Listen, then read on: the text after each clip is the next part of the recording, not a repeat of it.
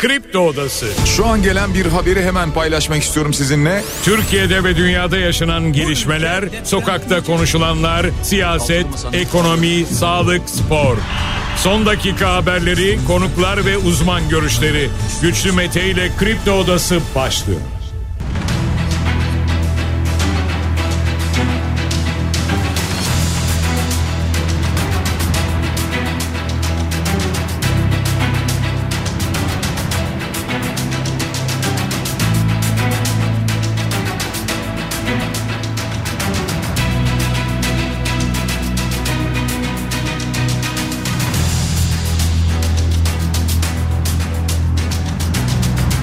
8 Şubat Perşembe sabahından Kafa Radyo'dan Kripto Odası'ndan tüm Türkiye'ye yurt dışında bizi dinleyen dinleyicilerimize günaydın. Hepinize sağlıklı ve güzel bir gün dileyerek her sabah olduğu gibi programımıza başlıyoruz. Bugün de Kripto Odası'nda saat 10'a dek sizlerle birlikte olacağız. Gündemdeki başlıkları değerlendireceğiz.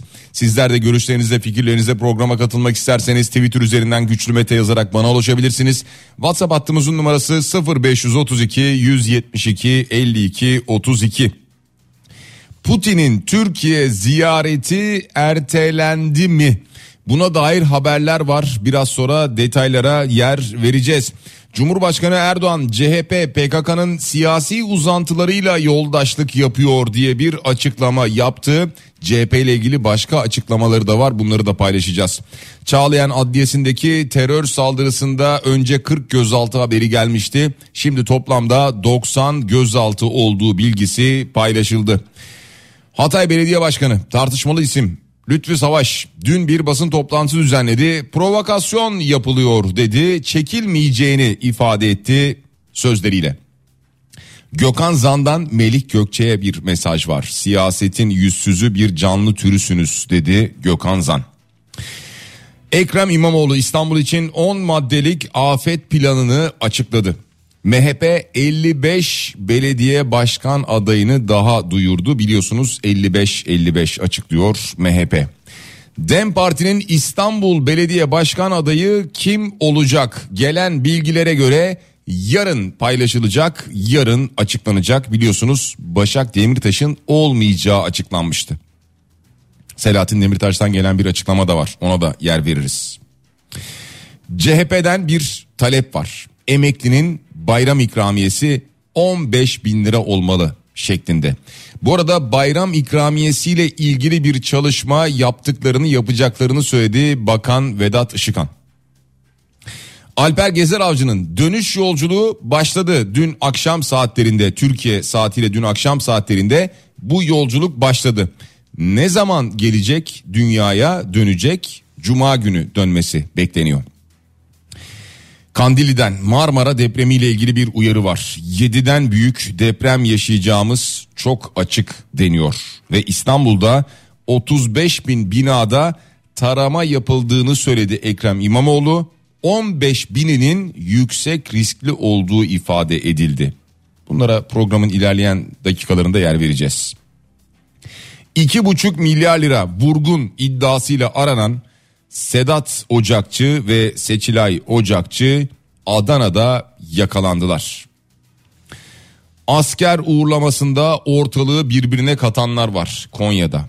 Havai fişekten silaha kadar birçok şey kullanıldı ve 26 kişiyle ilgili adli işlem başlatıldı. Netanyahu'dan bir haber var sevgili dinleyiciler. Yani bir ara acaba duracak mı bir ateşkes başlıyor mu diye konuşuldu. Çünkü böyle gelen haberler de vardı ama şimdi bu kez haber şu Netanyahu saldırı hazırlığı için emir verdi bilgisi paylaşıldı. İstanbul'da bahar havası devam ediyor. Daha ne kadar devam eder? Aşağı yukarı bir hafta daha sürer diyor uzmanlar ama doğuda kar esareti var. Bu akşam Euroleague'de Anadolu Efes Maccabi Tel Aviv ile karşılaşacak. Saat 20.30'da başlayacak bu karşılaşma. UEFA Uluslar Ligi'nde kura çekimi bugün yapılacak. Ziraat Türkiye Kupası'nda bugün iki maç var. Gençler Birliği Trabzonspor saat 17.30'da başlayacak. Ve 20.45'te başlayacak mücadelenin adı Antalya Spor Beşiktaş. Daha sonrasında bu maçlardan sonra çeyrek finalistler belli olunca çeyrek final ve yarı final için kura çekimi de 12 Şubat'ta gerçekleştirilecekmiş. Hemen bir de finans tablomuza bakalım. Dolar şu anda 30 lira 58 kuruş, euro 33 lira 7 kuruş, gram altın 1998 lira. Banka fiyatıyla baktığımızda dolar şu anda 31 lira 20 kuruş. Euro 33 lira 65 kuruş. Altının gramı 2039 lira. Yani çeyrek altın 3400 liradan aşağı değildir. Borsa İstanbul dünü 8843 puanla kapattı.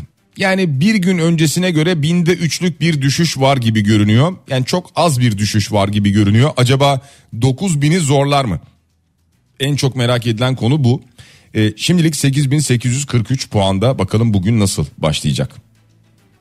Bitcoin'de ise aşağı yukarı %3,5'luk bir artış var. Yine o 44 bin dolar seviyesinin üzerinde 44 bin 533 dolar karşılığında işlem görüyor Bitcoin. Başlıklarımız kısaca böyle sadece bu kadar değil anlatacağımız birçok konu var. Program içerisinde birçok konuyu sizlerle paylaşacağız sevgili dinleyiciler. Şimdi öncelikle şuradan başlayalım. Putin'in Türkiye ziyareti ertelendi diye haberler var. E, bunu hatırlarsanız konuşmuştuk program içerisinde ama biz konuştuğumuzda şundan bahsettik. E, Uluslararası Ceza Mahkemesi tarafından yargılanmıştı ve Putin'e yakalama kararı çıkarılmıştı. Ve bu kararın da süresiz bir karar olduğu belirtilmişti. Şimdi Putin de bu nedenle e, çok fazla ülkeden dışarı çıkmıyor çıkamıyor. Türkiye'ye gelirse Türkiye'ye geldiğinde olası bir ihtimal Uluslararası Ceza Mahkemesi'nin kararını uygulayan çıkar mı? Bir dakika Türkiye'den içeri girdi.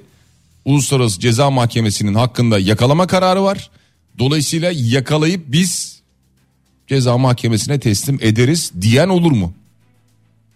Denmezse ne olur? Gibi tartışmalar ortaya çıkar demiştik. E, hatta hatırlayacak olursanız geçtiğimiz sene yaz aylarında iki kez Putin'in Türkiye'ye ziyarete geleceği ifade edilmişti. Hatta Cumhurbaşkanı Erdoğan söylemişti. Önümüzdeki ay işte Sayın Putin'i bekliyoruz. Bir sonraki ay gelecek falan gibi açıklamalar yapmıştı. Ama gelmedi. Şimdi e, iddia o ki 12 Şubat'ta gelecek deniyordu. E, ertelendi mi peki? Kremlin sözcüsü Peskov erteleme yok bir tarih üzerinde çalışıyoruz demiş. Ama ama e, Reuters'deki habere bakacak olursak ziyaretin en erken Nisan sonu veya Mayıs başında yapılması planlanıyor demişler. Yani dolayısıyla bu işte e, Şubat ayında gelecek geliyor gelmek üzere falan haberleri doğruyu yansıtmıyor gibi görünüyor. Veya işte dediğim gibi bu Uluslararası Ceza Mahkemesi'nin kararından dolayı e, ne yapılabilir diye düşünüyor her iki ülkede belki de. E, bu ziyaret önemseniyordu. Yani NATO tarafından da önemseniyordu e, genel itibariyle. Dünyada bu ziyarete aslına bakarsanız e, en azından uluslararası siyaset anlamında e, Ukrayna ile olan mücadele anlamında e, bu ziyareti bekliyordu. E, ziyaret demişken Alper Gezer Avcı'nın e, uzay ziyareti sona erdi.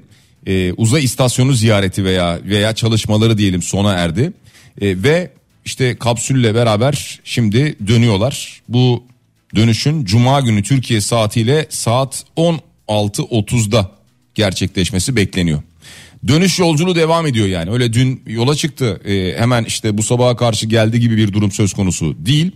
E, yarın saat 16.30 gibi dünyaya inmesi öngörülüyor. Tabii öngörülüyor çünkü hava koşulları vesaire falan etken olabiliyor. Cumhurbaşkanı Erdoğan e, AK Parti'nin Şanlıurfa ilçelerindeki belediye başkan adaylarını tanıtırken e, CHP'den bahsetti. Epeyce bir vakittir CHP yönetimine hakim olan zihniyetin Türkiye'nin çıkarlarıyla hiçbir bağ kalmamıştır dedi. Kendi işlerinde bir iç savaş yaşıyorlar dedi. E, bu parti uzunca bir süredir PKK'nın siyasi uzantılarıyla yoldaşlık yapıyor diye bir açıklama yaptı örneğin. Ee, yani e, ağırlıklı olarak e, bu toplantıda CHP'yi eleştirdiğini gördük. Aynı zamanda tabii bir e, tören de vardı ki işte o törende de yine deprem konutları teslim töreninde de bazı e, mağdurlara evlerin teslim edildiği görüldü. Peki devam ediyoruz. Bu arada Çağlayan saldırısını da e, muhalefete bağladı e, Erdoğan. Onu söyleyelim. Bu saldırıyı yapan teröristlerin en büyük siyasi hamisi CHP'dir. Özgür Efendi bu örgütün siyasi örgütün elebaşına genel başkan seçildiği kongre kürsüsünden bizzat selam gönderdi dedi. Ee, böyle mesajları oldu. Bu arada Çağlayan e, adliyesindeki terör saldırısında toplam gözaltı sayısının 90'a yükseldiğini az önce e, başlıklar arasında söylemiştik. Ki bu etkisiz hale getirilen iki teröristten biri olan Emrah Yaylan'ın 8 ay önce silahlı terör örgütüne üye olmak suçundan yargılandığı davada 7,5 yıl hapis cezasına çarptırıldığı ve dosyanın halen istinaf incelemesinde olduğu ortaya çıkmış. Yani aslında zaten e, silahlı terör örgütüne üye olmaktan dolayı bir ceza almış ama istinaftaymış dosya. Yani o cezayı şu anda çekmiyormuş yani henüz e, kesinleşmemiş. CHP 31 Mart seçimleri için katılacak adaylarını 18 Şubat'ta düzenlenecek olan bir toplantıyla tanıtacakmış. Bugüne kadar 965 seçim çevresi için adaylarını belirlemiş. Son parti meclisi toplantısının 12 Şubat'ta yapılması planlanıyormuş. Şimdi bu yapılacak olan parti meclisi toplantısında acaba Lütfü Savaş konusu da geçecek mi? Yani Lütfü Savaş'la ilgili CHP bir geri adım atacak mı? Veya yaptığı yanlışı düzeltecek mi? Bunlar ortaya çıkacak ama e, Lütfü Savaş biliyorsunuz e, Hatay Belediye Başkanı ve aynı zamanda yeni adayı CHP'nin Hatay'dan e, onunla ilgili e, dün söylemiştik bir basın toplantısı yapacağını ifade etmiştik yaptı. Dedi ki protestoları belli kişiler yönlendirdi gruplar hazırlanmışlar dünden beri emniyet zannedersem topluyor dedi.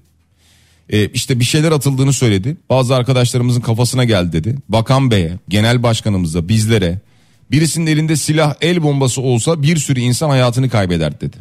Yani e, güvenliğin yeterince sağlanamadığını anladığım kadarıyla e, ifade etmeye çalıştı burada. E, ek kuvvetler geldi dedi. Ya işte bütün bunlardan bahsetti. Daha sonra e, işte deprem zamanını anlattı. Şu an için kirli bir oyun oynanıyor, provokasyon yapılıyor dedi. Kendisinin tepkilere rağmen adaylıktan çekilmeyeceğini ifade etti. Yani bunun çünkü bir provokasyon olarak görüyor.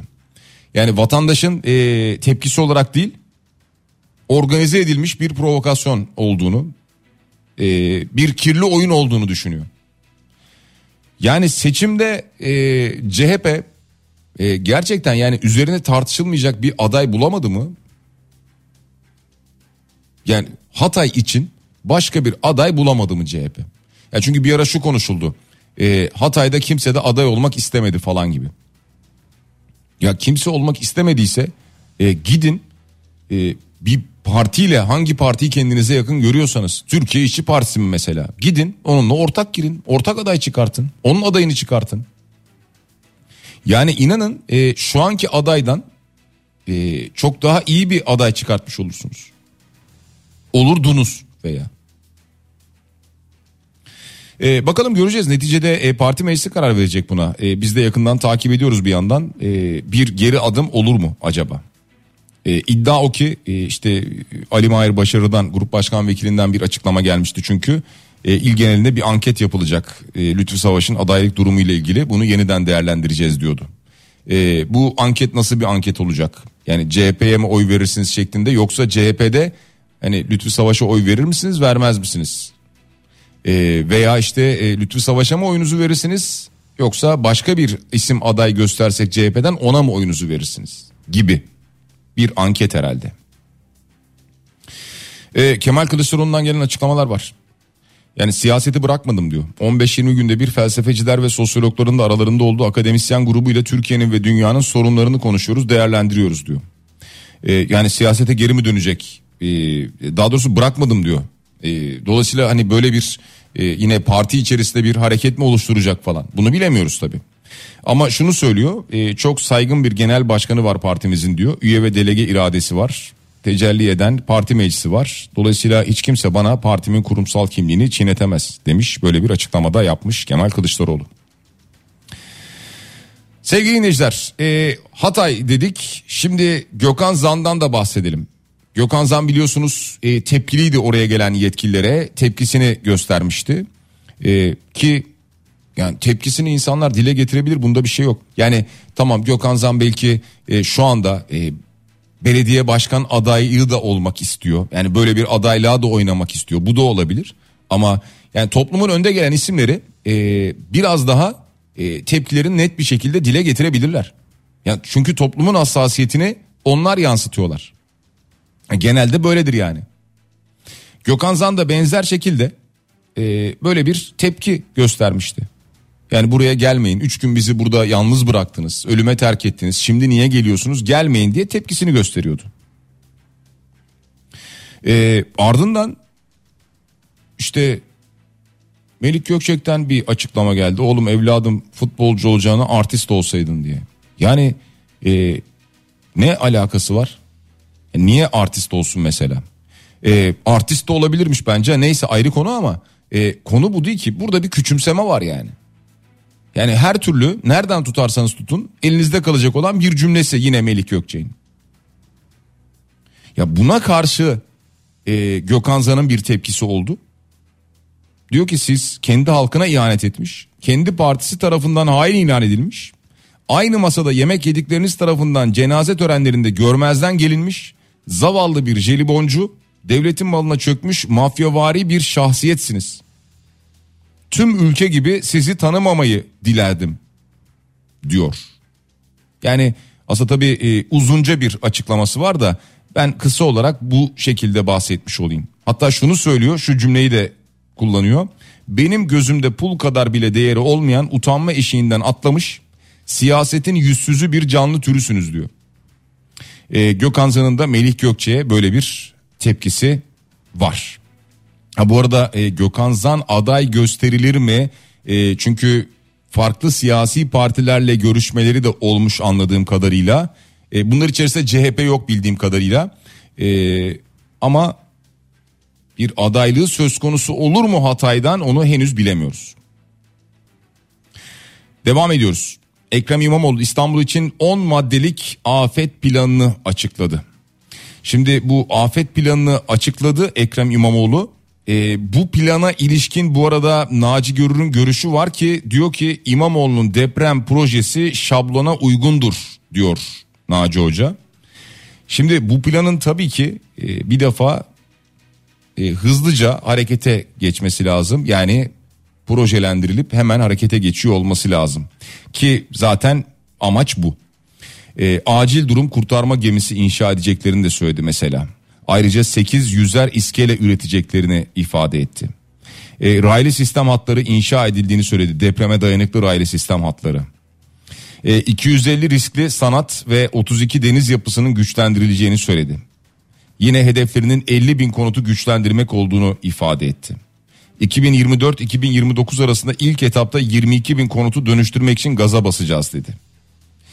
E, tüm bunlar var. Ayrıca tüm riskli yapılara sabit taksitli 2 yıl vadeli faizsiz ödeme desteği sunacaklarını da söyledi. E, tüm bunlar var. Tüm bunlarla beraber tabii e, bunlar atılacak olan adımlar tamam.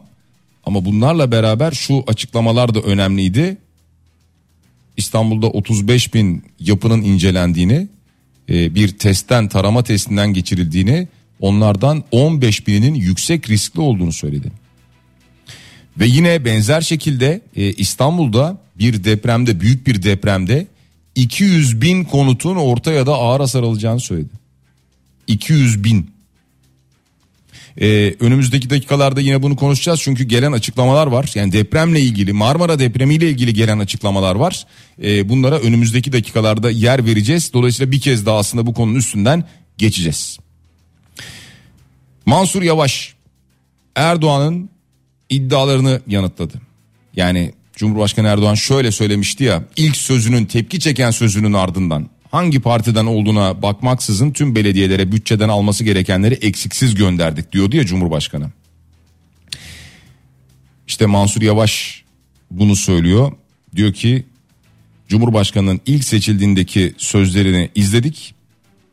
Hükümetin kendilerine eşit davranmadığını, ayrımcılık yaptığını söylüyor ama onun anlattıklarının aynısını biz şu anda yaşıyoruz dedi. Biliyorsunuz onaylanan belediyenin onaylanan projeleri var. Belediye meclisinde bekletiliyor. Kamu bankalarından verilmeyen krediler var. Bunları almaya çalışıyor. Ankara Büyükşehir Belediyesi. Yani bunları anımsattı. Hani eşitlik deniyordu ama hani bize böyle bir eşitlik yok mesajını verdi. Dolayısıyla Mansur Yavaş. MHP 55 belediye başkan adayını daha açıkladı sevgili dinleyiciler. 55-55 açıklıyor biliyorsunuz MHP. Başak Demirtaş İstanbul Büyükşehir Belediye Başkanlığı aday olmayacak. Dem Parti'den geldi bu açıklama. Yani birlikte çalıştıklarını, e, şüphesiz işte partiye güç kattığını vesaire falan gibi açıklamalar var burada. Ancak netice itibariyle ortak fikirle aday olmaması görüşüne varıldığı bilgisi paylaşıldı. Şimdi İstanbul Büyükşehir Belediyesi için bir aday olacak mı DEM Parti'den? Muhtemelen olacak. O da 9 Şubat'ta açıklanacak gibi görünüyor. Yani yarın açıklanacak gibi görünüyor. Ha, nasıl bir aday olacak? Ee, yani gerçekten kazanmak için girilen bir seçim mi olacak yoksa yani iddialı bir aday mı olacak yoksa e, zaman zaman siyasette kullanılmıştı bu söz düşük profilli bir aday mı olacak? E, bunların hepsini göreceğiz. E, ama Selahattin Demirtaş bu bütün süreçlerin birlikte yürütüldüğünü söylüyor. Halkımız bize güvensin ne yaptığımızı biliyoruz diyor Selahattin Demirtaş verdiği mesajda. Emeklerin bayram ikramiyesi artacak mı acaba? Bakan Vedat Işıkhan e, gelen talepler var bununla ilgili çalışırız dedi. Yani Cevdet Yılmaz'la Mehmet Şimşek'le görüşeceğiz. Gerekli değerlendirmeleri yapacağız. Gerekli çalışmaları atarız, yaparız, adımları atarız dedi. E, ama o adım nasıl bir adım olacak onu bilemiyoruz. Mesela e, CHP'de e, Genel Başkan Yardımcılarından Gamze Taşçıyer'in bir açıklaması var ki 15 bin liraya çıkarılması gerekir diyor bayram ikramiyesinin emekliler için. Neden olmasın değil mi? 15 bin lira. Ee, iyi olmaz mı? Yani çok daha iyi olmaz mı? Daha fazlası bile gerekir de bayram ikramiyesi 15 bin lira. Yani buraya kadar yükseltilebilir mi acaba? Göreceğiz ee, bakanın nasıl bir çalışması olacak. Bizim kısa bir reklam aramız var sevgili dinleyiciler. Reklamların ardından kaldığımız yerden devam edeceğiz. Kripto Odası reklamların ardından devam ediyor sevgili dinleyiciler. Gündemdeki başlıkları değerlendirmeye biz de devam ediyoruz. Hayatımızın gerçeği depreme dönecek olursak. Şimdi Kandilli Rasathanesi'nden gelen bir açıklama var ona bakacağız. Rasathane Müdürü Profesör Doktor Haluk Özener Marmara'da beklenen depremle ilgili konuştu ve sismik bir boşluk olduğuna dikkat çekti ve bu boşluğun bir gün kırılacağını ifade etti. Yani diyor ki enerji dolmaya devam ediyor. 7'den büyük deprem yaşayacağımız çok açık diyor net bir dille. Yani bunu Kandil Rasathanesi Müdürü Profesör Doktor Haluk Özener de söylüyor. Birçok hoca benzer şekilde bunları ifade ediyor. İşte Ekrem İmamoğlu'nun dün yapmış olduğu bu açıklamış olduğu afet planına ilişkin sözleri sırasında İstanbul'da yapılan testler vardı. Bundan bahsettik. İstanbul'daki bu testlerde 35 bin binadan 15 bininin çok yüksek riskli çıktığı açıklandı. İstanbul'da 200 bin binanın hasar alacağı, ağır ya da orta hasar alacağı bilgisi paylaşıldı. Yani ağır hasar alacak olan binaların daha önce Profesör Doktor Okan Tüysüz hatırlarsanız 80 bin bina olacağını söyledi. Ki bu ağır hasardan kasıt bunlar yıkılacak anlamına geliyor. Şimdi o 80 bin binada kaç daire vardır? O dairelerde kaç kişi yaşar? Bu deprem olduğunda kaç kişi hayatını kaybeder? İnsan düşünmeye bile endişe ediyor. Ama baktığınızda bir hazırlığımız var mı diye bizim hazırlıklarımız genelde biliyorsunuz deprem sonrası hazırlıklar. Yani deprem sonrasında nasıl yardım gider? Fakat deprem sonrasında biliyorsunuz Kahramanmaraş'a bile o bölgeye bile yani oradaki diğer şehirlerimize de 3 gün neredeyse yardım gidemedi. Yani doğru anlamda, net anlamda tabii ki hemen koşanlar oldu, yardım götürenler oldu, yardım etmeye çalışanlar oldu ama hemen anında organize olamadık biliyorsunuz. Ki Marmara'da bir deprem olursa yani İstanbul'un nüfusunun büyük yoğunluğu burada yaşıyor. Daha doğrusu Türkiye'nin nüfusunun büyük yoğunluğu burada yaşıyor, İstanbul'da yaşıyor. Böyle bir deprem olursa buraya yardım kimden nasıl gelir? Hatta bunları da konuştuk yayında. İstanbul'a yardım çevre illerden gelebilir mi? Çünkü Marmara'daki diğer şehirler de benzer şekilde depremi yaşıyor olacak. Dolayısıyla İstanbul'a yardım nereden gelir? Marmara'ya yardım nereden ne şekilde ulaşabilir? Bakın yetkililer de söylüyor. Uzmanlar yani bu konunun uzmanları söylüyorlar. Diyorlar ki İstanbul'da bir deprem olursa olur da eğer bir bina altında kalıp da sağ kalabilirsek 3 gün boyunca en azından 3 gün boyunca size ulaşılmasını beklemeyin diyorlar. Yani ne kadar acı değil mi? Profesör Doktor Naci Görür'ün yapmış olduğu açıklamalar var biliyorsunuz. Candaş'ın programında konuştu. TV100'de yapmış olduğu açıklamalar vardı. Hala bunlar konuşuluyor. Tunceli ile ilgili dün söyledik yayınımızda. Bağırıyorum dedi, bağırıyorum. Tunceli'ye dikkat edin. Bunu söylüyor. Yani şimdi daha ne yapabilir ki bu bilim insanları? E, nokta veriyorlar. Konum veriyorlar. Diyorlar ki burada deprem olacak ve büyük bir deprem olacak. Yıkım büyük olur diyorlar. Ha bir tek söyleyemedikleri şey gün ve saat. Ama buna da hazırlıklı olacağız işte. Yani aklımızı kullanacağız. Ee, aynı zamanda İstanbul'un 3 ilçesini saydı. İstanbul'un 3 ilçesi hangileri? Avcılar, daha doğrusu pardon 4 ilçe var. Avcılar, Bakırköy, Pendik ve Tuzla. En riskli ilçeler diyor İstanbul'da. Avcılar, Bakırköy, Pendik ve Tuzla. Adıyaman'la Hakkari arası bütün yerleşim alanları için dikkatli olunması gerekiyor diyor. Şimdi e, net bir şekilde ifade ediliyor. İstanbul, İzmir ve Tunceli diyor. Çok dikkatli olmak lazım diyor. Ee, İmamoğlu'nun hazırlamış olduğu deprem e, planına ilişkin de bu deprem projesi şablona uygundur diye bir açıklama yapıyor. Bu arada biliyorsunuz e, bu programla beraber ortaya çıktı ki İyi Parti ve CHP'den de belediye başkan adaylığı teklifi gitmiş Naci Görür'e. E, Candaş bunu sordu programda sormuştu programda. E, İyi Parti'nin İstanbul Büyükşehir Belediyesi Başkan adaylığı ve CHP'nin Elazığ Belediyesi Başkan adaylığı teklif edip etmediğini sorduğunda Naci Görür bunu doğruladı. Ya çünkü e, normaldir. Yani tabii ki kendisi katılmak istemiyor. E, yani siyasete girmek istemiyor da. Normaldir. Yani böyle e, başarılı bilim insanları bilinen tanınan bilim insanları insanların gözünde güvenilir insanlar e, bir yerlerde aday gösterilmek istenir. E, aramışlar, e, tekliflerini yapmışlar ama anladığım kadarıyla red cevabı almışlar. Devam ediyoruz sevgili dinleyiciler. Gündemdeki diğer başlıklarla bunlardan bir tanesi Amerika Birleşik Devletleri Senatosu'nda Türkiye'ye F-16 satışını engellemek için bir yasa tasarısı hazırlanmış ve bu sunulmuş. Biliyorsunuz Joe Biden dedi ya işte F-16 olur Türkiye'ye e, hatta F-35 programına Türkiye geri dönebilir falan denildi. Joe Biden kongreye mektup yazdı Türkiye ile ilgili denildi. Bunları konuştuk hatırlarsanız. E, ama iyi polis kötü polis durumu hep var Amerika'da dedik. İşlerine geldiği dönem bunu yaparlar ancak. İşte belli ki şu anda o dönem değil. Türkiye F-16 savaş uçağını satışını engellemek için bir yasa tasarısı sunuyor oradaki bir senatör. Bilmiyorum daha sonra geçer kabul edilir görüşülür falan o kısmını bilemiyoruz göreceğiz. Devam ediyoruz sevgili dinleyiciler gündemdeki diğer başlıklarla şu İzmir'de yaşanan olay 2,5 milyar lirayı aşan vurgun yani hala daha insanlar nasıl oluyor da e, bu paraları kaptırıyorlar diye düşünmeden edemiyoruz değil mi? Yani bir vaat var yüksek kazanç vaadi var herhalde bundan dolayı oluyor bu yani yüksek kazanç vaadi bize sunulduğu zaman anlaşılan o ki herhalde biz gözümüzü falan kapatıyoruz. Diyoruz ki verelim paramızı ya. Bir ihtimal bakarsın yüksek kazanç olur.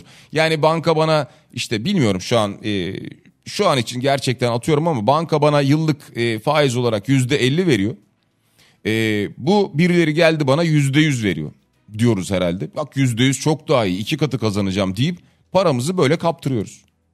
Ya nasıl oluyor yani mesela bankanın böyle bir imkanı varken banka yapamıyor da yani koskoca finans kuruluşları bunu yapamıyor da birileri nasıl yapacak nasıl güveniyoruz? İşte yok demiş İHA fabrikası kuracağım dronlar getiriyorum işte yurt dışına gideceğiz oradan dronları alacağız e, kuracağımız bu fabrika ile beraber dağıtacağımız kar payları çok büyük olacak dolayısıyla yüksek kazanç elde edeceksiniz diyor. İki buçuk milyar lira. Şimdi bu ikisi yakalanmış. Yani işte bu Ocakçı Holding'miş şirketleri. Böyle bir şirkette varmış bu arada herhalde. Sedat Ocakçı ve eşi Seçilay Ocakçı Adana'da yakalanmışlar. Ama e, bunun bir yeğeni var. E, siber güvenlik uzmanı Salih Han'mış adı. O 2,5 milyar liralık soğuk cüzdanla Dubai'ye kaçmış. Şimdi e, çeşitli gelişmeler var tabii bu olayla ilgili. Ama yine bir dolandırıcılık vakası. üst üste duymaya devam ediyoruz. Ve kimse de e, bu tip şeyleri duyduktan sonra bu tip yerlere para vermekten vazgeçmiyor demek. Fatih Altaylı hakkında bir dava açıldı ki e, bir ara bu konuşulmuştu. E, sonra o dava açılacak mı açılmayacak mı bilinmiyordu. E, hatırlarsanız bu işte e, Filistin yürüyüşü vardı. E, sonra birisi tevhid bayrağı açmıştı ve bir genç de yumruklamıştı ya. Onunla ilgili de Fatih Altaylı eline sağlık paylaşımı yapmıştı ya. İşte bununla ilgili yürütülen bir soruşturma vardı. E, suçu ve suçluyu övme suçundan 2 yıla kadar hapis sistemiyle e, iddianame düzenlenmiş hakkında. Yani ben buradan çok bir şey çıkacağını açıkçası zannetmiyorum ama e, çok ortada bir sözdü de aynı zamanda. E, neyse yani böyle bir e, iddianame hazırlanmış. Asker eğlencesi, asker uğurlaması. Türkiye'de biz severiz askere uğurlamayı. Biz askere uğurlamayı severiz, askerimizi severiz. Bunların hepsi doğru. Ama bu uğurlamanın dozunu bazen gerçekten kaçırıyoruz. Yani yolları kapatmak, tünelleri kapatmak, havaya ateş açmak gibi şeyler, çevreye verilen rahatsızlıklar.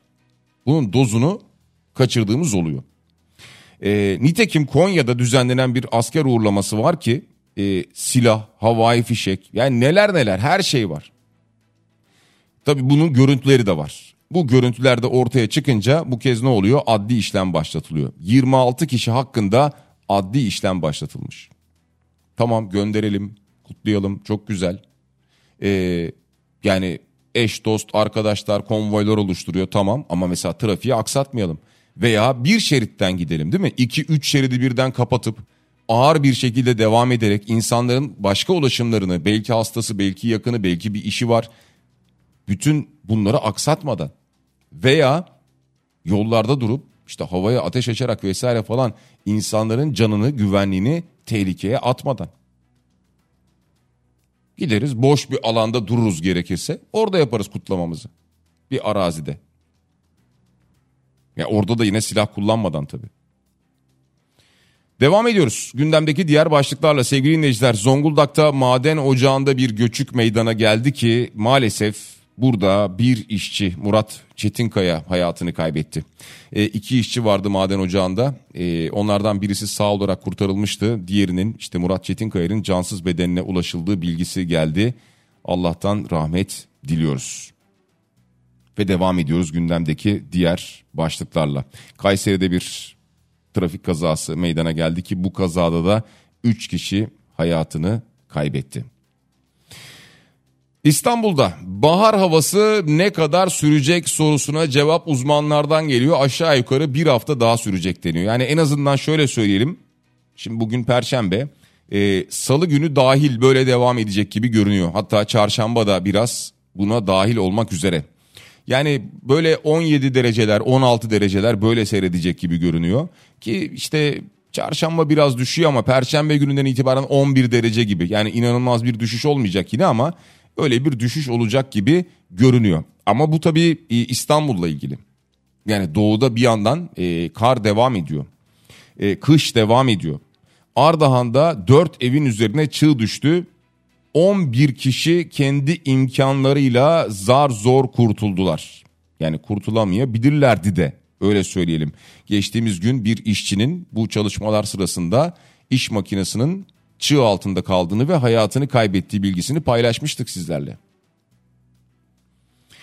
Evet e, biraz spor başlıklarına bakalım. Spor başlıklarına baktığımızda Türkiye Kupası çıkıyor karşımıza. Dün de Konya Spor, Başakşehir ve Fenerbahçe tur atlayan takımlar oldu. Fenerbahçe Gaziantep'i 2-0 mağlup etti ve çeyrek finale adını yazdırdı. Bugün Gençler Birliği Trabzonspor maçı var 17.30'da. Antalya Spor Beşiktaş maçı 20.45'te.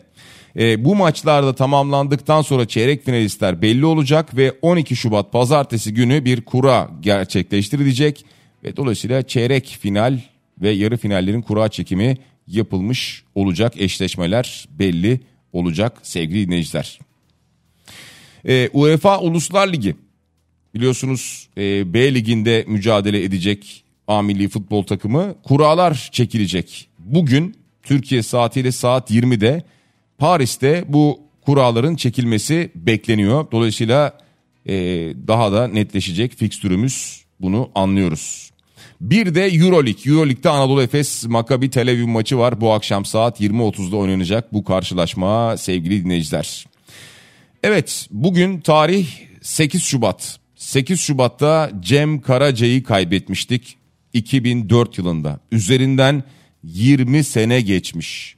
Yani çok yakın gibi geliyor belki ama 20 sene geçmiş. Rahmetle, saygıyla anıyoruz Cem Karaca'yı veda ederken.